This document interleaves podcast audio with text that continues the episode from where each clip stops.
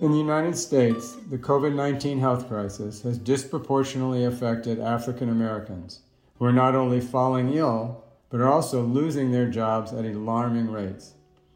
Racial injustice came to the forefront of conversation with the recent killing of black American George Floyd, which prompted millions of people to raise their voice against systemic racism and police brutality. Continuing our discussion about new activism, this week we're sharing a couple of candid conversations with April Reign, the creator of the hashtag OscarSoWhite, who is currently working as a diversity inclusion advisor. We discuss race, politics, and culture, and the effective use of social media. I want to lift up not just George Floyd, but also Ahmaud Arbery and Breonna Taylor. So they are three black people who have been killed in the prime of their life since we last spoke. Breonna Taylor was sleeping in her bed when the cops burst into her apartment with a no knock warrant and shot her dead in her bed. They were not looking for her. She was not a suspect in any crime. And just recently, they've announced that her case is going to be reopened because initially there were no, going to be no charges. Ahmaud Arbery in Georgia was jogging down the street, minding his business. And if there was ever an example of a modern day lynching, two white men got into their pickup truck with their guns, chased him down, and shot him.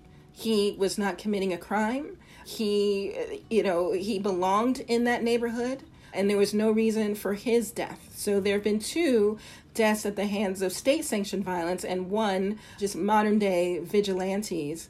And so you know, I, I am of a certain age that I remember the beating of Rodney King in 1992. You know, I was a young woman there, and I was about 22 then. You know, I remember the beating, I remember the protests, I remember the not guilty verdicts. This feels different. The protests that we have seen feel different than what I recall from almost 30 years ago. And it remains to be seen what will come of the protests and the involvement of law enforcement and other government officials in a way that I don't think that we've seen in the recent past. On May 28, 2020, only three days after George Floyd died in police custody, the hashtag Black Lives Matter was used 8.8 million times, according to Pew Research. There is no doubt that hashtag has facilitated and fueled the conversation around racial injustice in the U.S. The following week, when the hashtag Blackout Tuesday started trending, its purpose was much less clear. I think that Blackout Tuesday was not as successful as it could have been because it was not organized. I, still am not sure who started Blackout Tuesday. There was supposed to be a campaign called The Show Must Be Paused started by two black female music executives to have the music industry grapple with how it does and does not support black artists. I'm not sure that the rollout of that was as effective as it could have been. And then somebody decided that Blackout Tuesday should happen, which ended up silencing a lot of black folks and allies who were attempting to disseminate information about protests and, and the Black Lives Matter movement. And then the Black Lives Matter hashtag was also co opted, and which has been used since the death of Trayvon Martin again to disseminate information. But I think most people had good intentions, but the rollout was not as strong as it could be. And, and that just speaks to the importance of being knowledgeable about social media campaigns, how you're rolling them out, who you're sharing them with, who you have amplifying them, and what your goals are. Welcome to PR Future, the podcast that delivers interesting insights into the dynamic world of public relations. Our first few episodes address the findings of our Global Communications Report and take a deep dive into new activism to better understand how activists are using PR tools to deliver powerful messages and create long lasting change. This week's guest is April Reign, who gained national attention when she created the hashtag OscarSoWhite back in 2015. She challenged and still continues to challenge the lack of representation in the film industry. We'll discuss diversity in Hollywood, opportunities for collaboration, and the current political climate. I'm Fred Cook from the USC Annenberg Center for Public Relations, and this is PR Future. A study by USC Annenberg exploring inequality in the film industry reveals that between 2007 and 2017, 70% of the top films featured white actors, and more than 90% of film directors were male. This alarming pattern wasn't really discussed on a prominent scale until 2015, when the Academy awarded all 20 acting nominations to white actors. As she watched the Oscars from her home, attorney April Reign grabbed her phone and tweeted a single hashtag that would change the conversation around diversity and inclusion in Hollywood forever. I was getting ready for work that fateful morning in January, and the Oscar nominations were being broadcast on one of the morning television shows on one of the networks. And Chris Hemsworth, who plays Thor in the Avengers series, was one of the presenters of the nominations that year. And so I thought, well, hey, you know, it's Thor in a suit I need to have him in HD on the biggest TV in our house. So I was half dressed in my family room that fateful morning uh, and, you know, listening to the nominees as he read them off. And it just struck me that category after category best actor, best actress, best supporting actor, best supporting actress there were no people of color nominated in 2015 for the films that came out in 2014. And as you recall, you know, this was the year of Selma, this was the year of Belle. It is not as if there were not fantastic performances by marginalized people. So I took to my phone and got on Twitter, which is where I am, you know, 23 and a half hours of every day, it seems like. And I tweeted one thing Oscars so white, they asked to touch my hair. And that was it. Just a few hours after April tweeted hashtag Oscar so white, she realized her words had gone way further than she had ever imagined. I was then late for work. so, you know, again, still practicing attorney. So I finished getting dressed, got in the car. Um, and then when I checked in on Twitter around lunchtime, the hashtag based on that one tweet was trending internationally. And Twitter tells me that between that day in January and the actual Oscars telecast about six weeks later, the hashtag Oscar So White was used around the world over 600,000 times based on that one tweet. But that wasn't all, you know. So so the Oscars came and went in 2015. In 2016, uh, it happened a second time. There were no people of color nominated for any of the acting categories. And so I think that that is actually when Oscar So White truly took off one year later. And as you know, hashtags come and go every day, every hour. So the fact that it was retrending again around the world for the second time a year later was pretty significant.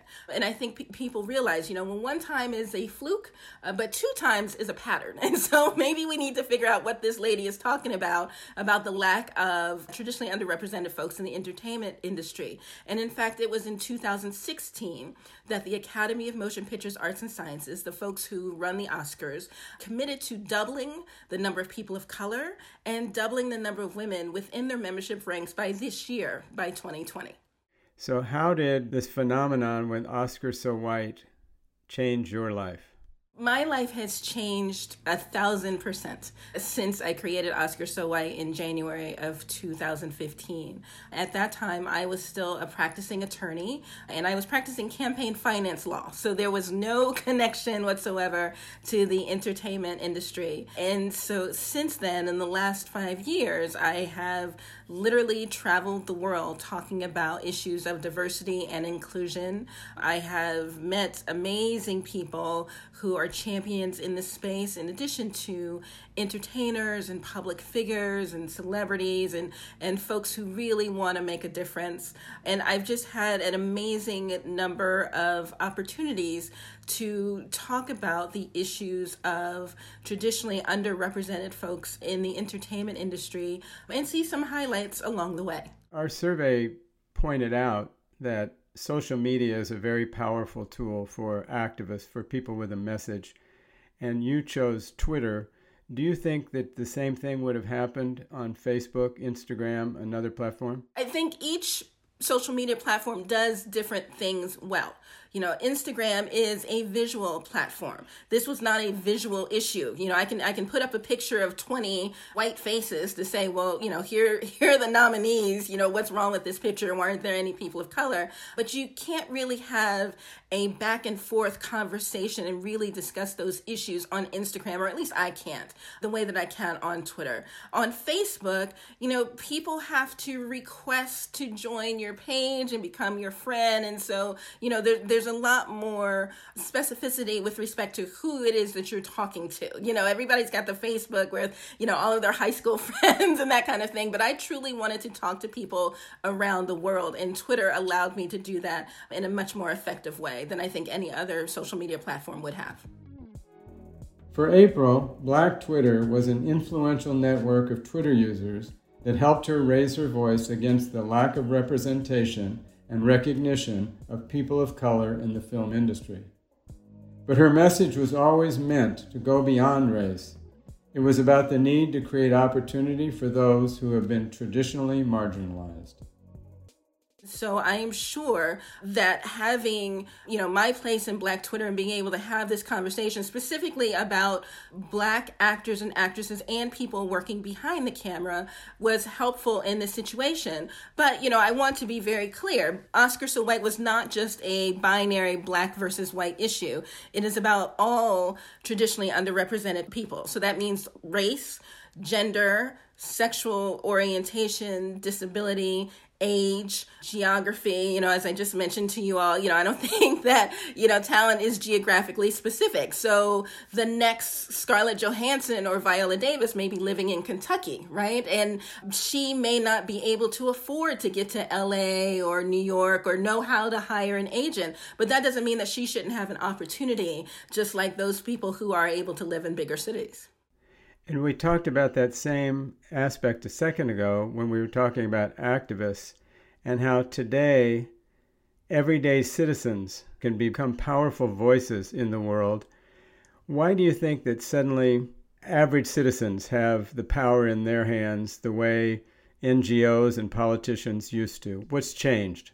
I think it's the advent of social media that it allows everyone to speak about issues that concern them that that interest them. Social media levels the playing field so that you don't necessarily have to have a whole bunch of money so that you can put ads on TV or in newspapers or in magazines to get your point across. You can literally reach millions of people you know from the comfort of your couch you know on your cell phone. And so now everyday people like you and me are able to have those really important conversations. They can reach, you know, those politicians and celebrities and whomever they want to, but they can stand on their own two feet and bring light to address issues that affect them.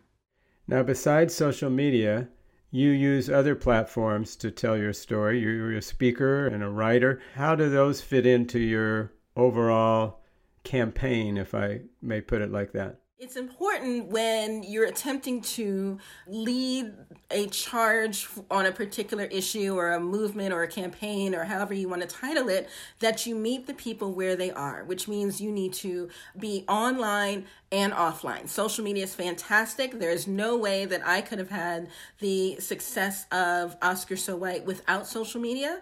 But I was also talking to, you know, the Academy membership. And what we know is that the vast majority of the membership, even now, are older white men in their late 50s and early 60s. And without stereotyping anybody, they may not be on Twitter, you know, but, you know, they may be reading Variety magazine or they may be watching, you know, one of the networks, E or, you know, CBS or CNN or what have you. And so I needed to take the message as far and wide as I could. And, and I definitely recommend that for everyone who is attempting this type of campaign or movement. I also want wanted to ensure that there was as little misunderstanding about what I was trying to say and do. Uh, and so I knew that meant that I needed to do interviews, but I also needed to write. You know, I needed to, I needed a first person account of this is what Oscar White is, this is what it is not, this is what the goals are, and here's how you can help.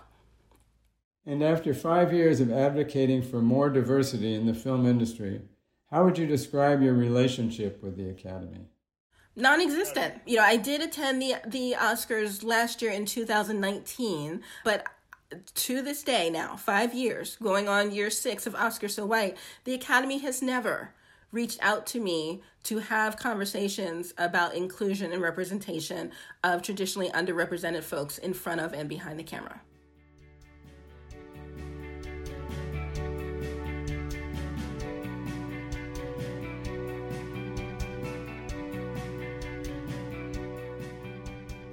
Our most recent global communication report shows that diversity and inclusion is a top priority for corporate communications professionals in the United States. However, 58% of them say they rarely or never involve activist groups when creating a new policy or initiative. April believes that this reluctance to collaborate with activist groups is rooted in a fear of change. You know, D&I, diversity and inclusion, are have been the hot words, you know, for the last couple of years now. But when you really get down the brass tacks and look at what corporations, organizations, networks, studios are actually doing, they are all found lacking. You know, so I have these conversations typically after I have signed a very stringent NDA, non disclosure agreements, but I have the conversations about, well, you know, you say you're interested, you know, you've hired a chief diversity officer or whatever the case may be, but what is your plan? You know, uh, you know, I get called into casting agencies. You know, they're oh well, absolutely, we get it. We need more actresses of color, and we need more disabled actors, and so on and so forth. And I say to them, where are you going to find them? You know, because as I walk through your halls to get to this beautiful conference room, you know, the people sitting at the desks and in the offices are not diverse. And so, what network are you going to use now to find those traditionally underrepresented folks when you have not been able to do so for as long as you've been in business you know? So it's not just the face you know literally sometimes that you're putting on a product or in front of a camera whatever the case may be. It's also the recruitment and retention of qualified individuals from diverse backgrounds that are working behind the scenes. And i think that's why you know that people don't like to speak to advocates and activists on these issues because we will call them to task. I mean that that's kind of our job and people don't want to have to deal with their own reflections. There is a huge opportunity for collaboration between PR professionals and activist groups. According to our study, 64% of communicators who do actually engage with activists report that their companies benefit from these partnerships and no one understands these benefits better than April Reign. The data shows is that the more diverse something is, whether it's a company or a film or a project, the more diverse something is, the better it does, the better it sells, the better it is received, and so on, because you are able to market to a broader community. And so, those companies, organizations, networks, studios, and so on, who are not fully committed to issues of inclusion and representation are literally leaving money on the table at this point. So when I walk in and say, okay, you know, what are your goals and what are you willing to do to reach them? You know, sometimes people are taken aback because they've never been talked to in such a direct manner. But I, I hope that's not seen as threatening because, as you say, my goal is to help. You know, it, it, it helps me when organizations are more diverse and inclusive because that means that there are more products that are going to be of interest to my family. That means that, you know, my community and other people's communities will have more options in the world. So why wouldn't you want to increase the demographic of people that you serve or sell to. On August 15th, 2019, April announced on Twitter that she would be partnering with Sephora as an equity advisor to help the company eliminate racial bias in retail and to create spaces where everyone would feel welcome. This partnership was part of Sephora's We Belong to Something Beautiful campaign, which supports the brand's commitment to diversity and inclusion. Sephora was very forward thinking and saying, you know, we have issues within our stores and we want to be both reactive to the issues that we're seeing and proactive, you know, in moving forward and ensuring that we are, you know, being in the forefront with respect to diversity and inclusion in the beauty industry. And so I work with them in ensuring that issues of inclusion and representation are front of mind. What does the staff look like in the stores? How are people, especially women and non binary people of color, treated in their stores? What can be done to just make things a little bit easier with respect to the shopping experience? How many different shades of foundation? Do you have? You know, it's one thing when, you know, you go into a store and you can't find the foundation or the lipstick that goes with your skin tone because a particular store is only targeted or marketing to a particular person and not being as open and inclusive as they can be. And so um, Sephora has been working behind the scenes and for everyone to see on these issues very strongly. And, and I'm proud to partner with them as an equity advisor. And do you think that work makes Sephora a more relevant brand to today's consumer? I do because people are interested. People notice. You know, I was a marketing major in college, and so I'm, I'm always checking out brands and ads and what they're doing right and wrong. And, you know, as you know, on social media, when brands get things wrong, it's immediate. you know, the response from Black Twitter and, and all of Twitter can have a particular ad taken down. You know, if you recall a few years ago, Pepsi had an ad with one of the Jenner Kardashian girls. And, you know, the gist that I got from the commercial, I'm sure it's not what they meant, but the gist was that, you know, all she had to do was take a sip of soda and she was going to solve racism. You know, she's high fiving cops. And, you know, we were in the midst of, you know, one of the worst times ever with respect to state sanctioned violence against black folks. And so it, it was a poorly timed and it was just horribly done, you know. And so I think consumers are becoming much more savvy about the brands that they support and that they don't based on how those brands move with respect to inclusion and representation.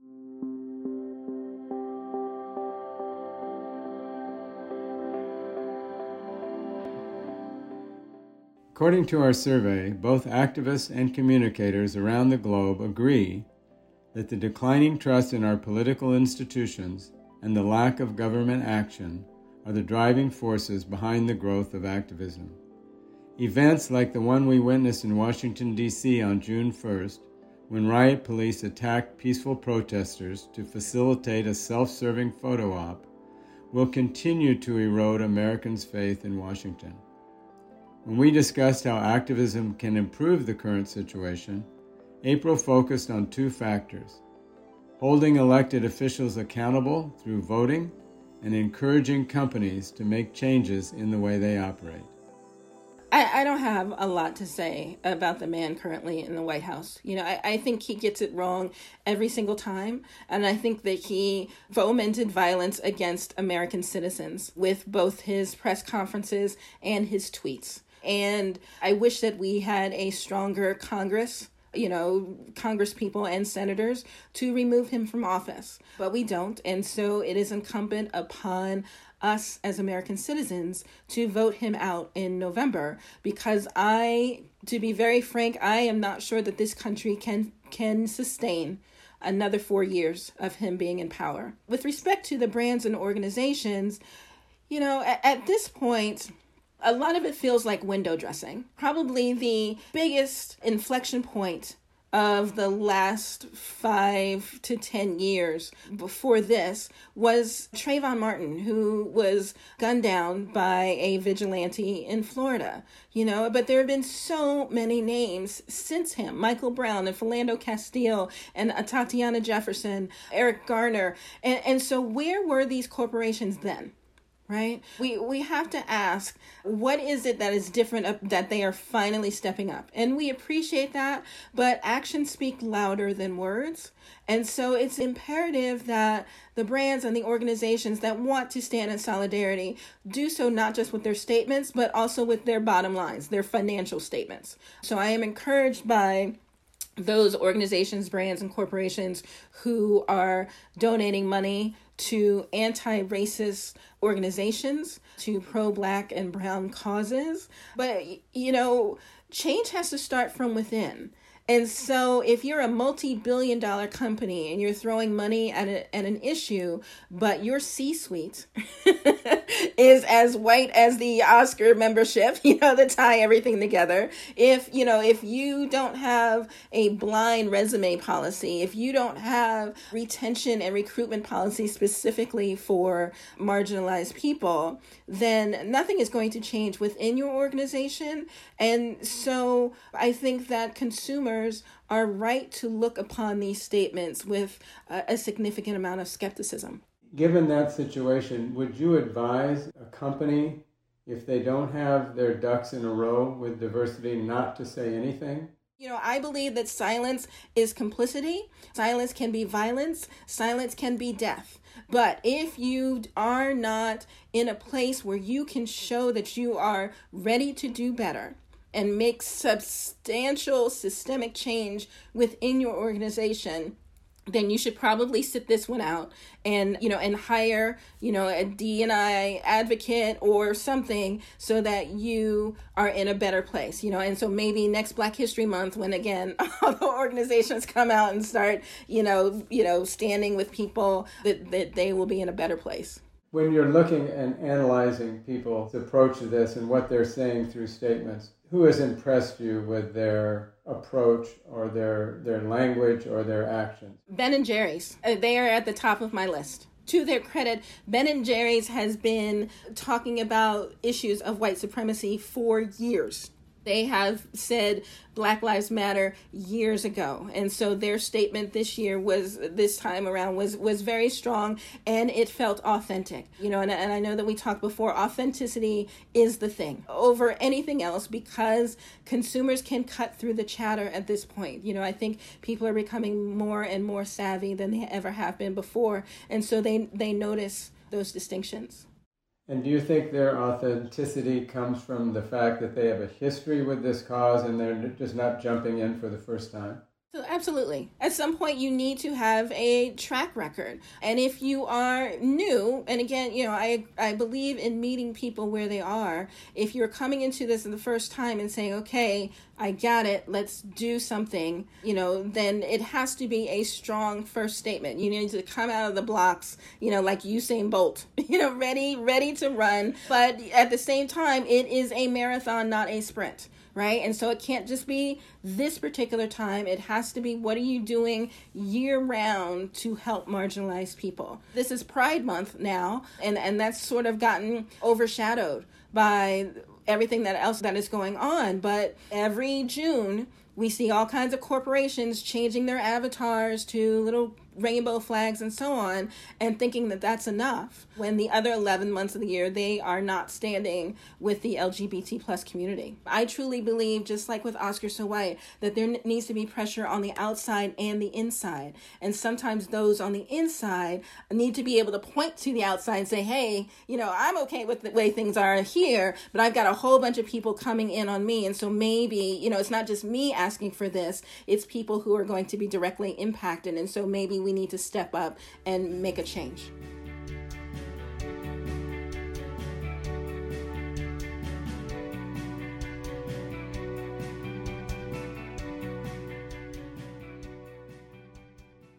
Over the past five years, April has devoted her life to activism, and in the future, she hopes to continue to follow that passion.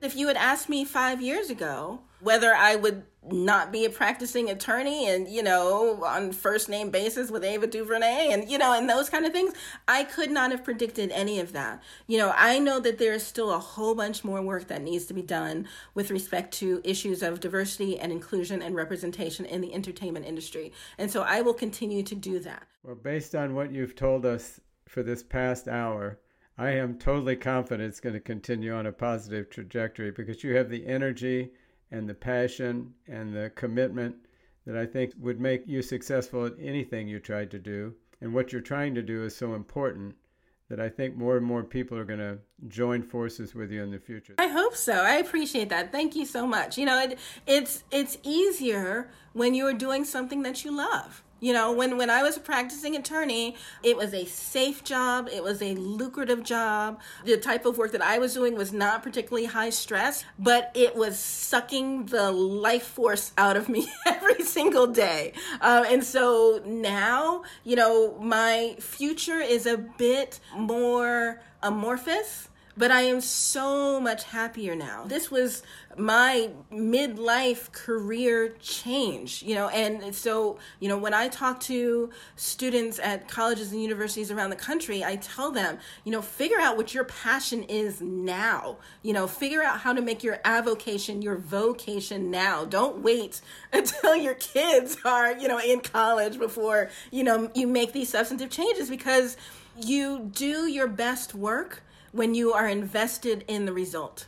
And so if you know if you can be passionate about a particular issue or you know if you're passionate about accounting then fantastic be the best accountant ever. You know it doesn't have to be some lofty goal of changing a little piece of the world but figure out what that thing is that you love and go after that regardless of whether your parents think that you should have or you know or your counselor thinks you should have because they're not going to be the ones with you in the evenings, you know, as you're kicking your shoes off coming home and asking yourself, you know, why did you do the thing that you did? I'm all for finding joy, you know, and, and I think that it's possible to find it both personally and professionally. And so I encourage everyone to attempt to find their joy as often as they can.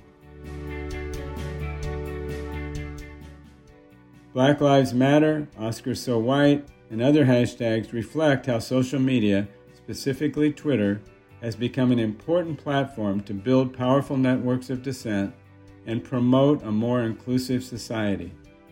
As April points out, these new digital forms of protest must be rooted in a true desire to create long lasting change, just the way she has. To learn more about April's work, you can follow her on, of course, Twitter at Reign of April. Thank you for tuning in to PR Future, a progressive podcast from USC Annenberg, created for PR professionals by PR professionals.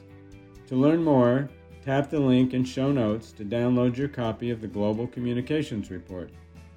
And please subscribe to our podcast on Apple Podcasts, Spotify, or wherever you listen to your favorite shows.